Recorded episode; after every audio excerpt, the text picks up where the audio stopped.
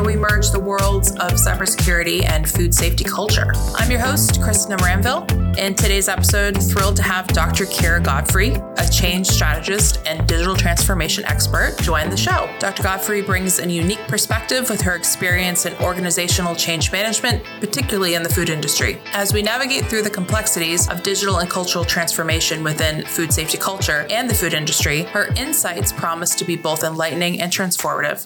Let's dive into this exciting conversation, and I hope you enjoy the episode.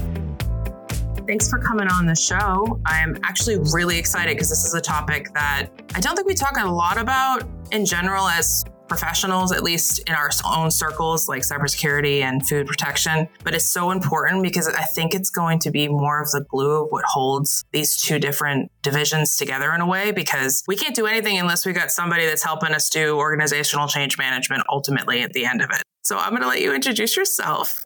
Thank you so much. I am Dr. Keera Godfrey, the owner and founder of Naris Communications, and I function as a change strategist and in digital transformation and as well as culture transformation because digital and culture go hand in hand. That's right. That's true. And just like all guests, what is your favorite food and what is your favorite food memory? They don't have to be the same thing, but they can also be the same thing. So, my favorite food, oh my gosh, I do enjoy a good, like a pulled chicken barbecue sandwich with a side of coleslaw as well as baked beans.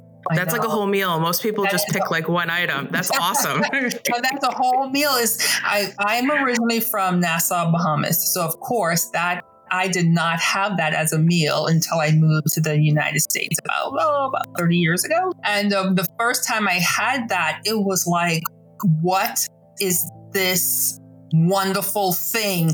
Who invented to put these things together? It was just so, it was just so fantastic. I'm like a barbecue sandwich with coleslaw and baked beans.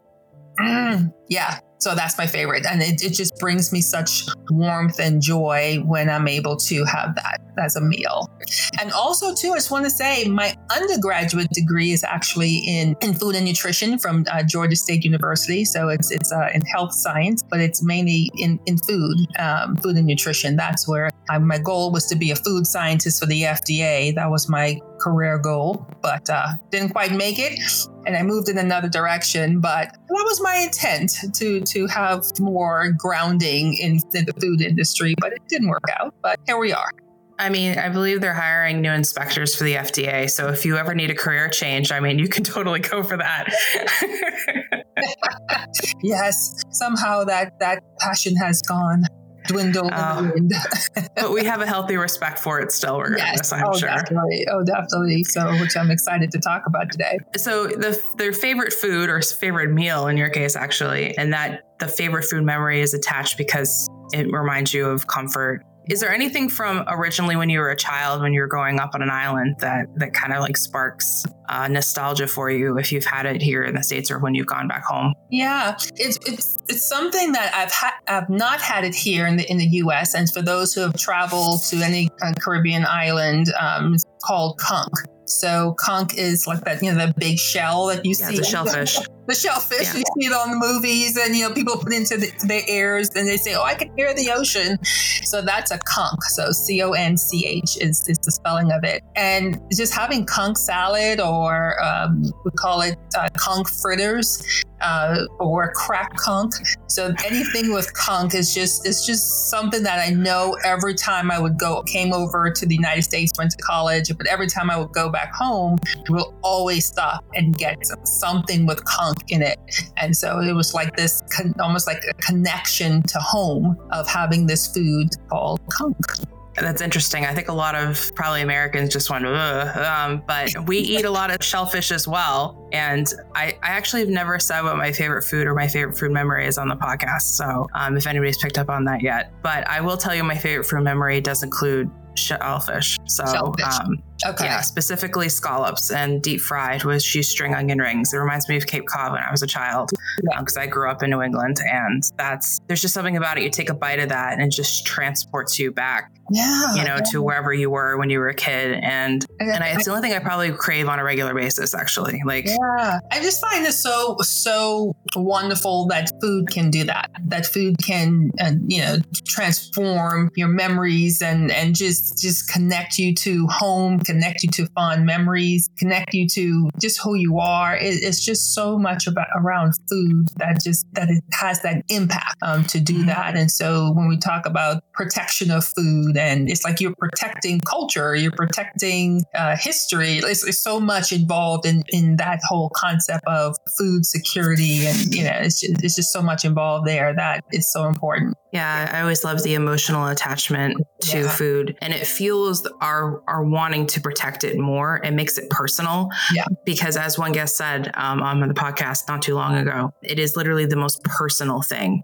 Yeah. You're literally ingesting what's created. Um, Exactly. and I think people forget that because we take it for granted. The marketing machine has done a really great job of not having us wonder where our food comes from or how it got to the supermarket or the grocery store. You know, we're not at a stage in our society where we have to watch the slaughter of animals. I'm not saying everyone uh, doesn't, you know, go for their own meat if they hunt or if they fish. You know, if you if you go through the whole process of gutting, that's great. Generally speaking, the average person isn't going to. They're Yeah. going to just go to the store and they're going to pick it up and then they're going to do whatever culinary delight they want to do with it. I think that because of the food professionals that are out there, including yourself, we take a step back and realize that we're protecting memories. We're protecting you know an emotional response we're protecting so much more than just nutrition and you know a product or a brand Yeah. Like you said, that emotional, the mental, physical is so much involved in even some cases the spiritual is, is so much Mhm. involved in, in food and how people relate to it and the different types of food and the way it's prepared and thinking about how does it get from farm to table. That's sometimes there's a group of people i feel like you like you said that appreciates that and then thinks about that. And so these restaurants that are farm to table type restaurants you know they seem to do well or because they have that connection and people and they attract a certain audience. But for the general public you know that's not a it's not top of mind yeah i mean because they got other things they're worrying about right? They're not thinking about where does my food come from and how do i feel about it? And did the animal i'm eating have a name? Or i don't know like what kind of soil the product was in? They don't think about that because they're like ooh food. And then you're thinking about what activity you're doing with your food. Yeah. um, whether it's watching a movie or going on a first date or you know saying goodbye to a loved one you're not really thinking about where the food came from during those moments. It's not top of mind. And as, even as we get into the, the holiday season uh, with Christmas and all the other celebrations that take place around this time, New Year's, you know, you think about food, it's just not it's not top of mind. But you know you need to have it. yeah no exactly right Celebration without it is like, whoa, what are we doing here? Where's the food? And so we know we want it, but where it comes from, uh, that's that's sometimes it's a different story. Yeah, could you imagine a birthday without birthday cake or some type of celebration food? I mean, people would just lose their minds. You, Right, I'm not celebrate that way. yeah, exactly. You're not coming. You're not making grandma's special cake. Forget you. I don't want to be there. Like, so we're here to talk about organizational change management, which we're going to effectually call OCM because that's just going to make it easier because nobody wants to say out organizational change management every time. Will you give us a little bit of a definition in your mind how you see it with you and your clients of what OCM is? Yeah. So when we think about organizational change management, it is a, a, a structured process of moving clients or moving an impacted audience from their current state to a desired future state. And as we're transitioning, we're, we're making sure that those impacted audience are ready for that change. And so that they are ready, they're willing, they're able to move and transition from their current state to that future state. And that's not just physically or uh, movement, but it's also uh, in addition to being able to say, I know how to do this, I understand how to move, but it's that emotional side of that mindset shift. Because in the mindset shift, we can get the behavior change that's necessary to perform in this new way of working. So organizational change management is a process of, is a structured process of moving from a current state to a, a desired future state, uh, that transition that takes place in as a mindset as well as behavior. And since the food industry is is very heavily into digital transformation, this sits very well, obviously, in conversation that we've oh, been yeah. having on the podcast already. Definitely. Yeah. Yes. On so many different levels. If you think about an, an organization in the food industry, and, and I've worked for several of them, when you think about that from a manufacturing perspective, there's so many areas. Is you have the operational side. So, of course, in, in the manufacturing facilities, we need processes, set processes in place that we need to for people to behave differently when there is a, a change.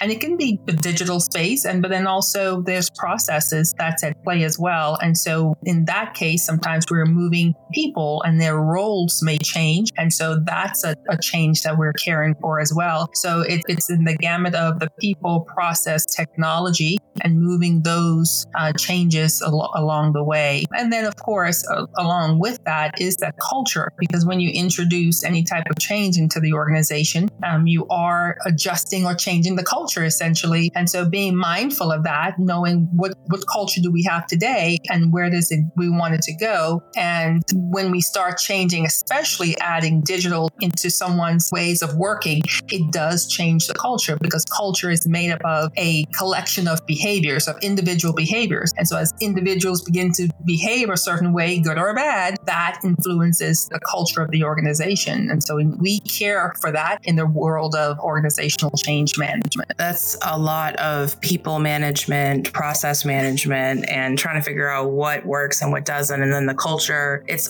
it's almost because there's subcultures too that you've got to deal with. It's not just uh-huh. the overarching organizational culture, which is obviously the big, the big one. Yeah. But then you have each factory in each location, if you will, via country, via state. I mean, that's a lot of management of different types of personalities, different types of goals, different types of ways of living and understanding and working. I mean, that's a, that's a lot. That's that like actually, it's actually like mind. It starts to hurt the mind when you start thinking about how much work that goes into that. Yeah, it, it is. It is a lot. And you know, there was one organization I worked for, and they had about twelve facilities just in the the U.S. And so and they had other facilities in the U.K., in Spain, and, in Germany, and, and so caring for all of that. And and at that point, we we do then create a network of of change agents, of change ambassadors, we may call it, in each country, and we begin to work together because we we need to be able to in this world of, of organizational change management to talk to people to understand what are their pain points, what are their areas of resistance, do they understand why this change is necessary, are they on board with with the change? We have found out that when we think about behavior in the workplace, it's not just because you said to do it or because this is leadership said do it this way and then automatically people go as little soldiers and you know and they march on and, and get it done. That's not the case. And I think there was a false mentality or myth that even in manufacturing that people are, you know, we're we're working on the assembly line or we're working to do something. So we're just taking orders and getting it done. No, the reality is these are still people and people need and adults need to understand why. Why is this change happening? Why are we moving to this new system? Why are we implementing AI? Why are we implementing the Internet of Things? What does that do in our process? And then how do we care for that? Who's going to fix something? There's so many questions that come out of a, a transformation or digital transformation, uh, digitization of a process, even in, in manufacturing and food, especially because we want to know what does this mean? What action do I take when I see that button, that light turns red? What's my necessary behavior that I need to take? And so understanding the why and understanding the what's changing, when, and how to change, that's important. So being able to communicate that and communicating in a format that it appeals to several audiences. And like you mentioned, in different cultures and subcultures within an organization.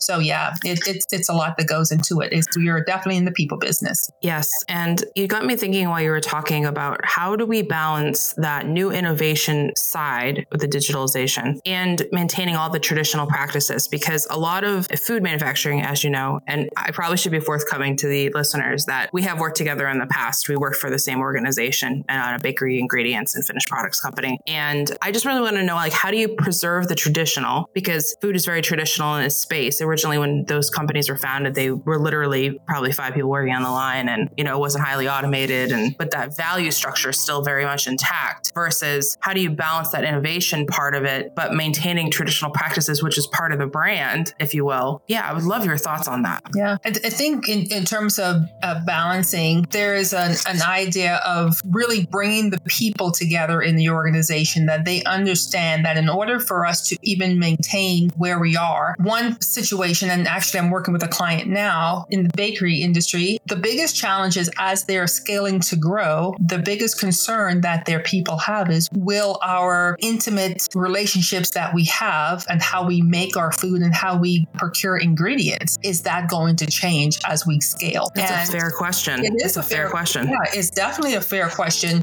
And so understanding what we're doing is rather than being the the leadership team and, and uh, we're strategizing in a corner and, and then we're going to come come with these great ideas in, in the silo and then we're going to come and announce this great plan with the team. It's like, let's bring them in on this so they can see what we see. And if once they see what we see, and that's what we're going through now of, of sharing, here's the landscape of the business. Here is our, our share, our competitive space where we are now. Here's the growth of the industry and here's where we fit in. And if we want to scale, if we want to grow, how do we grow and still maintain? And so now that means let's really understand our processes. Let's really understand why we why do we procure this special brand of vanilla as opposed to just purchasing vanilla from a, a whole food place. Why do we purchase what we do? And understanding the value of the products. And if we are going to do that, if we're going to set our products at a certain point, then here's how we need to look at our processes to be able to drive waste out of our processes to become more efficient. So really bringing them in as a part of documenting this process, documenting the thought of it and telling the story around why we're doing this. And as we bring more people into the why, then we're seeing that people are, they do want to, they do want the business to thrive. And so they are more open to change because they understand why. They understand why is important to innovate, why is important to scale, and in order to grow and also to maintain the market share that you do have.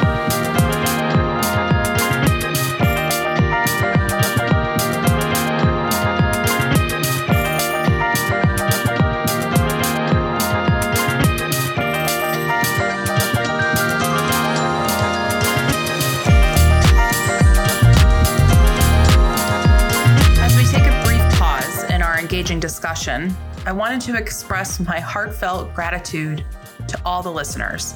This podcast just hit a remarkable milestone of over a thousand downloads. Thank you so much for your support and interest in this journey of the intersection of food safety and cybersecurity. It's been so rewarding. Stay with us as we continue our insightful conversation, and don't forget to share and subscribe to keep us growing. Now, let's jump back into the conversation because we think about so many companies that we know now that used to exist, that used to be the top, but they did not innovate. They did not move. They did not really change anything about their business model, anything. And so now they don't exist anymore. And I could think of several mm-hmm. um, right now. I could think of Kodak, Wonder Bread, Borders Books, there's so many um, companies that don't exist right now just because their failure to change or to innovate or they did it too late. Yeah, right. Yeah. It's the same thing with like Circuit City and Best Buy, right? Circuit Best City Buy. went out because mm-hmm. of it, and then various other places. Oh, Bed Bath and Beyond. I mean, we can name a bunch of these on the U.S. side. I'm sure there's a ton on the other side of the world as well. Yeah. I was thinking while you were talking again that because I'm in cybersecurity, I've always been met with probably more of the angry crowd and the more of the resistance of change and the frustrations of new because I ended up being a soft place for people. How do you deal with that adversity of I've been here for 40 years, we've been doing the same thing the same way for 40 years. I don't want to change. This process works. I'm a person, I should have a voice. And then they resist it and it causes like a little pocket of like distrust in that area and then that can spread like wildfire as I'm sure you know. How do you deal with that as OCM type individual? Yeah. So when that does occur, and I've never been in a situation that that has not occurred. so that's definitely a part of, of the work. And is un- sitting down and understanding, well, what are their main concerns? Because if there is someone in any situation that has a, a concern and there we find that there is resistance, we move even closer to that individual or that group because we want to understand it's usually very valid what they have to say. And even even if it's their perception, perception is reality. And so that's their reality differently. So we have to listen to that. And usually there is some valid point there. And in those cases, yeah, we just bring them into the fold and make them part of the team where we're saying, hey, here's what we're thinking. What are your thoughts here? So bringing them in when it's possible, but for the most part, making sure that they know that we hear you and then we they see where we have taken what they have to say into consideration. But a big part of that is that leadership engagement and that leadership buy-in. Usually what I've seen is that if there is a case of a pocket of resistance anywhere, if I look at the direct manager or direct uh, line manager above, that person usually may or may not be totally engaged or totally bought in to the change as well. So that behavior or that mindset begin to trickle with, within the organization, within their groups. And so usually there's somewhere that the leader in that particular area is not bought in and they may have said something or they may not be fully supporting the change. So for example, if we are implementing a new system and we say, okay, training is on this particular day, is the leader giving their team the time to attend that particular training? And it's usually if we find that if they are not, then it's a reason why either they're not fully bought in as to this is the correct system, this is the correct timing to make this change. Something is blocking the way. And so it really boils down to a whole lot of communication. We go in and we demo session. So let's show you what the future state will look like. Let's show you what 10 look like. Let's bring in some scenarios, some uh, day in the life scenarios, and let's walk through what this is going to look like so people can get excited and really sharing too of what happens if we don't do it and what may happen if we do and really going through and, and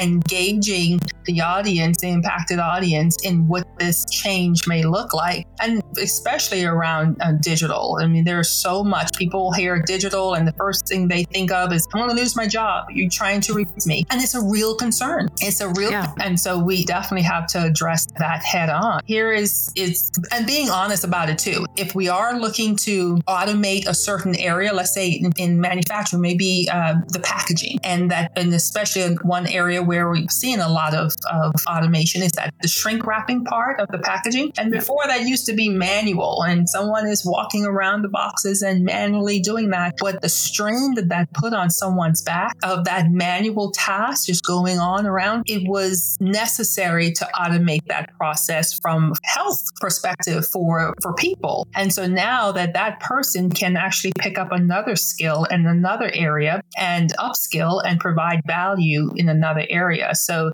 it's not necessarily a reducing a workforce is now really maximizing the skills in the workforce uh, so that you can grow basically and that's what you want to do. It's incredible to think about. I sometimes forget about that too, that a lot of this automation is here to actually protect employee safety. It isn't just about pushing production out. Right. I completely forgot about the shrink wrap machine and, and how that was a manual process before. I, you don't think about it's actually a lot of the automation is right there for health and safety. It isn't, again, for the product. And I think that's something to be celebrated about, but I could still understand why people would still be up in arms about, oh, this is a change. Oh, I don't like change. Change is hard. And how am I going to do this? And I mm-hmm. really, I applaud you for having proactive ways of overcoming resistance because it's difficult. People are hard. I mean, it's not for the faint of heart at all. And how how do you explain something that they don't have any point of reference necessarily to understand because you have an overarching viewpoint of it where they just have their one single viewpoint right here. And that becomes really hard. I have the same problem in cybersecurity. How am I supposed to adjust behaviors to fit into a food safety culture that includes cybersecurity? Food safety culture's got the same problem. How do we actually get people to act in a way that's safe both on, in the digital and the physical space without giving them a reason to care about it other than this is just because the company told you to do it. And the fact that you go the extra step and say, this is the important reason why it's going to affect you in a positive way. There are negative repercussions, of course, in some eh, different areas, meaning you're going to have to learn a new skill. That could stress somebody out, understandably, but ultimately it's for their benefit in the long run. And within that, I was thinking about how there's like, you know, new global trends. They're not new global trends, but they're they're trendy. Things like sustainability and the health consciousness of the the public now, right? And obviously sustainability is a hot button topic because, you know, we dealt with that when we worked together in the company. Are you seeing that really creating more of a driver and in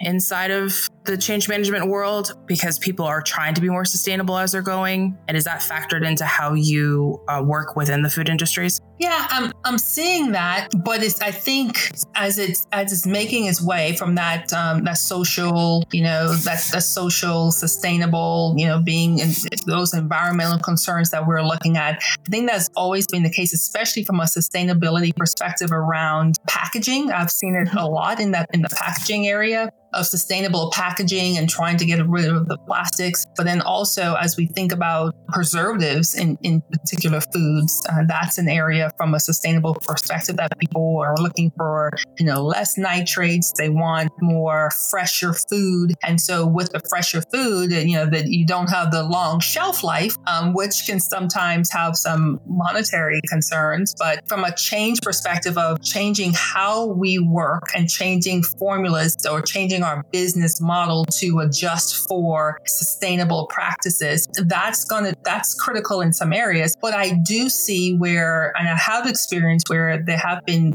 some leaders within some organizations who are thinking that, oh, this is just a, a, another fad. Uh, this is just something that will pass. Oh, this is just, just the, the flavor of the day. And, you know, people move on to that next thing. Not to interrupt, but do you remember you just, I'm trying not to laugh really hard. So I'm going to try to say this without cracking up. Do you remember when we were at the bakery company together and somebody, an executive, had said that gluten free was going to be a fad. Do you remember that conversation? I do. I do. And you I just do. made me think of that. And like, and what a joke. Cause like my brother in law has celiac disease. So like, it's not a fad, you know, it's, it's crazy. Yeah. And, and so, and then that's the thing is, is the leader, the leadership role in change management is so critical. Like I know, I know exactly the type of project I'm going to have and how, how difficult it will be based on how the leadership views certain changes within the industry and within the, the company itself. If the leadership is on board, that they are, are bought into it. And when I say leadership, I'm not just talking about the, the top level executives, I'm also talking, especially the mid level managers. Those so critical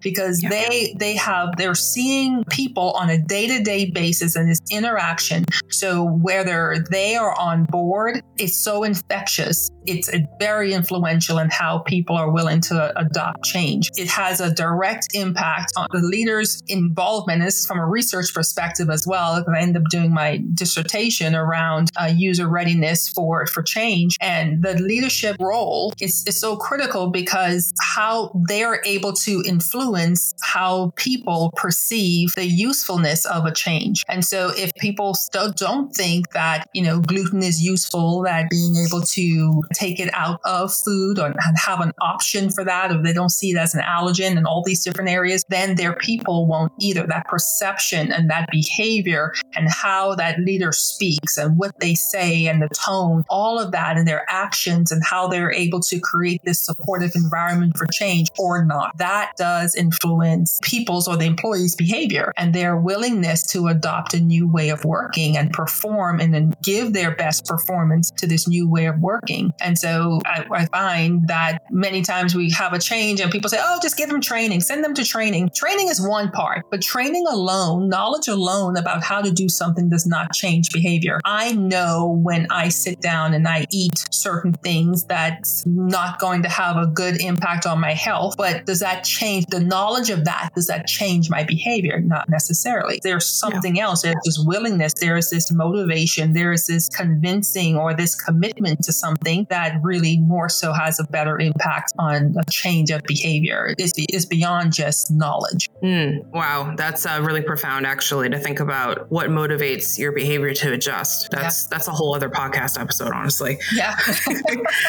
so, since most of the listeners are either going to be from the cybersecurity side or the food protection side, and obviously there's others here, hi, people who aren't in either of those, what can we do as individuals inside the cyber teams and the food protection teams and beyond, I guess we can say that too, to really help drive these changes in a positive manner. What would you say, like your top three tips? Yeah, I think the, the first one is, is really to help people understand the impact of data. The only reason why we're able to, to work in a digital space and AI and all of these things are, are a thing right now, and they're, they're able to um, change and we're able to adopt them because someone along the line, and there's there's a group of people along the line that understood the value of data. And that's the critical part. If if people have a, a clear respect for the data, what we put in, what we plug into those systems when we're on, the, on manufacturing, and, and how to read data and to understand that what we put in upstream is what's going to come out downstream. And that being able to understand the data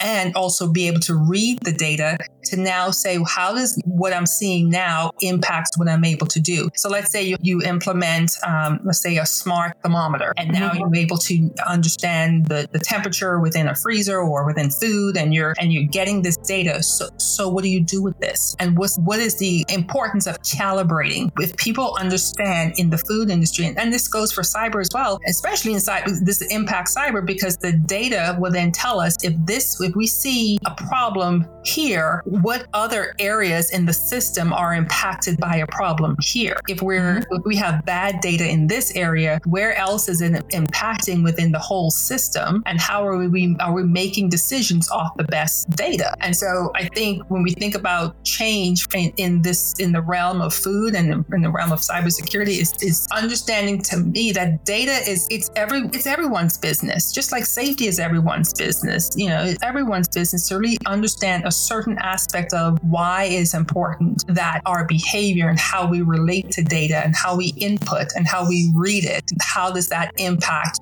the overall safety of the organization and safety of food and what we do and how we serve our customers. So it's, mm. the, it's the ingredient, but that data is have a big part of how that now feeds along the value chain. That is huge. I never thought about lining up data as part of like safety in a food company. That I mean, I'm sure I have said it and I'm sure I understand it in that regard, but I never heard it put that well. So thank you for that because yeah. that definitely snapped my head back of, well, I have to care about health and safety, and that does include the data. It, um, does, it does include the data. And one more tip I can give so food manufacturing, again, I, I said it before, and I think it's a it's a definite myth that people have that people who work in manufacturing that oh they're just pushing boxes and they're just cutting stuff and they're just pressing one button and they just that's it. To the degree that if we continue to think that way, I think that we, we're limiting what we can do from an innovative perspective so really can scale and grow in an industry. There is an actual digital skills gap where in organizations we need people who are able to understand and make this link between the digital space and what's actually happening. Um, so it's beyond just pressing a button. What happens if if it doesn't work? And again, what are you doing with this data? If we can upskill our organizations where we're at least giving people an idea,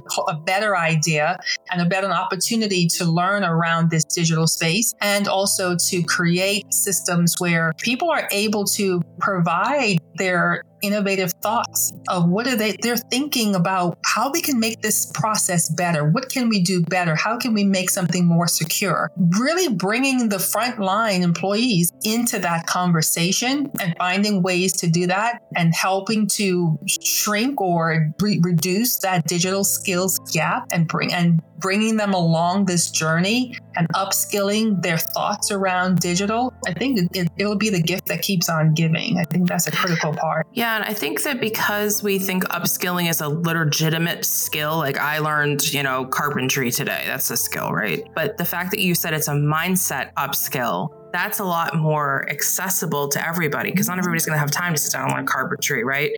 But we can take a moment and try to understand the digital ramifications in our own little workspace, if you will. Yeah. I, I've had a lot of people say, well, I'm not technology savvy and I, and I don't understand all this. And I, I don't, I don't really touch computers because I have a manual job. And I always respond back, well, you, you clocked in on a time clock, right? Or you, right or you touched a computer today because you had to input some data. Like, don't tell me that. Or do you have a computer at home? Hey, do you have a smartphone? A smartphone. I was, yeah. I mean, yeah, you understand technology to the point where you need to understand it. I'm not asking you to be able to open up your smartphone and fix the board on the inside of it. I'm not asking for that moment. I'm asking for you to understand that you have a technology item in your hand that can and will cause a problem if you put it onto the Wi Fi. And this is why. And these are the things that can happen. I think we have this like taboo around it because thank the movies or something like that about how, you know, technology gone awry creates these major problems. And now AI has caused everybody to freak out that it's going to be sentient and kill us all, which it's not. and so I think people have this misconception of what technology is and what technology savvy is. There's technology in toasters now. Like, I mean, it's everywhere. It's in your car. Like, I mean, it's it's all over the place. So to say that you're not technology savvy and living in this year and this decade is kind of maddening to me. But I also get it because, you know, they they didn't grow up that way, right? The new generations that are coming into the workforce now grew up with it. I think you and I are part of the last bit of feral children that actually played outside and didn't have a PC, you know, necessarily that was on the internet. And we still, you know, hear that stupid AOL noise in our, our heads right. to this day. but I think that we we kind of like overlook that part of that's part of the people process behavior situation where we need them to get over themselves and and just accept it. You know, oh, this is happening, this is here, but we're going to guide you to the next step, which is what do you think would work better for how you work exactly, with this? Exactly. Exactly.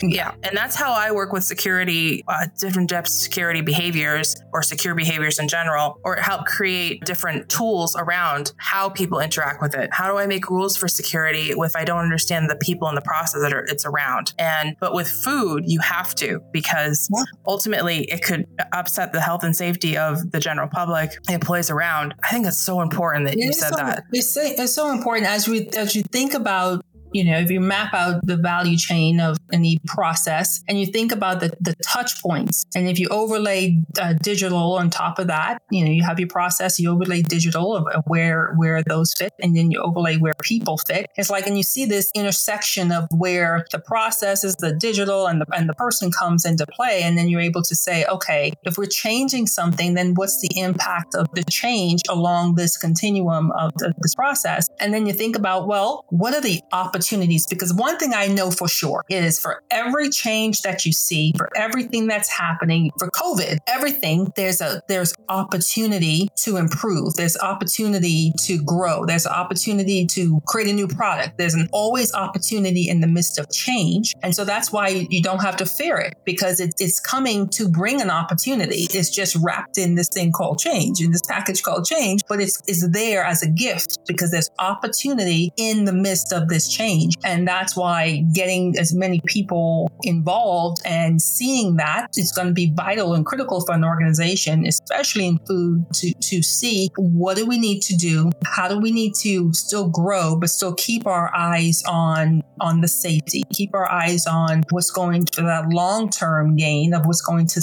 be more sustainable and, and really making some critical decisions around it. But for every change, there is opportunity and more people that understand where we're going. And that's why the vision for the organization is so critical in organizational change management, because that's what we're driving towards. What is that? What does our future state look like? Where do we want to go? What do we want people to feel, think, and do as we're moving through this, this new future state? And so the, the conversations to be had around this area, it's, it's vital. And because you can't have change in isolation, right? No. You can't. And I think that even if you feel like, as a person listening right now, that you can't make change in your own organization, start small. Start with your own team, your own department. Food safety culture is starts with everybody, right? We've talked about this forever. And I really think it's super important that as cybersecurity professionals, we come alongside that because we are part of the change throughout. And we can't change in isolation either, as much as we would love to, but we cannot. We also have to do the same type of things of communication, training, of course, but also being the change. You have to walk the change. You have to talk the change. And everybody's probably like, oh, ew, this sounds horrible. It's not because as you just said, it's positive. There's opportunity here. You're going to learn, you're going to grow, you're going to upskill not only your mindset, possibly a new skill. And this is so important moving forward. These are the kind of conversations we have to continue having specifically within the food sector because otherwise we're not going to survive digital transformation to the degree that it's going to continue on this path of just optimization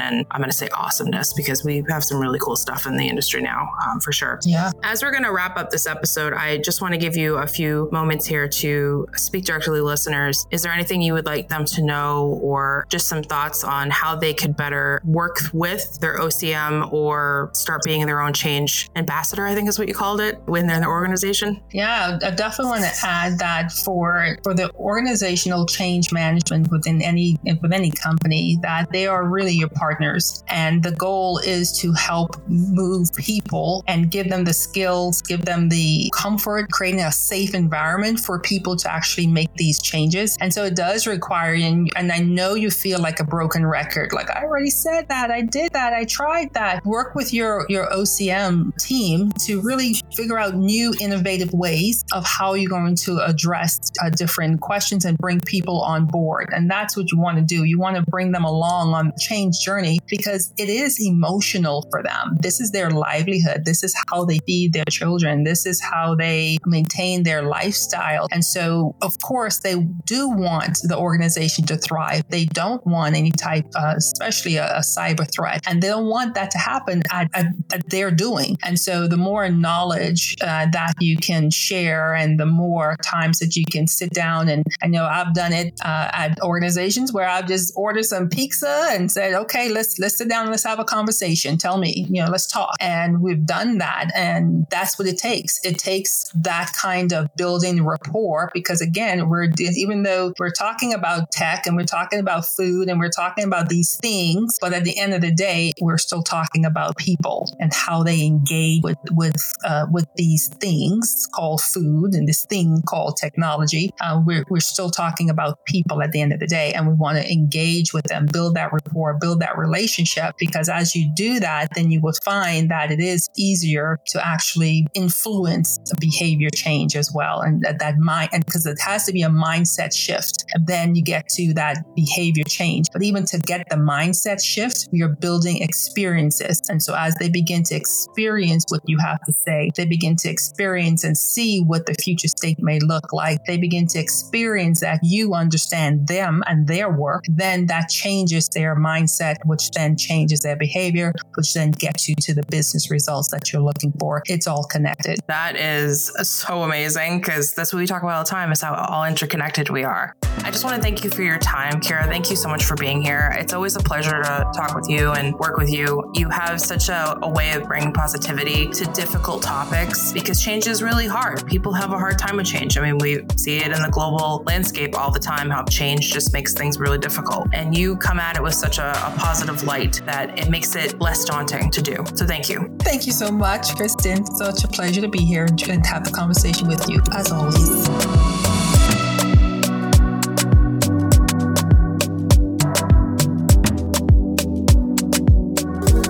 That's it for today's episode. Thank you for joining us and exploring the critical role of change management in merging cybersecurity with food safety culture. Remember, the key to successful digital transformation lies in understanding and adapting to change, but most importantly, staying positive through the journey. If you enjoyed this episode, please leave us a review and share it with your coworkers and friends. I'm Kristin Demoranville, and it's been an absolute pleasure to be here with you. Stay safe, stay curious, and we'll see you on the next episode. Bye for now.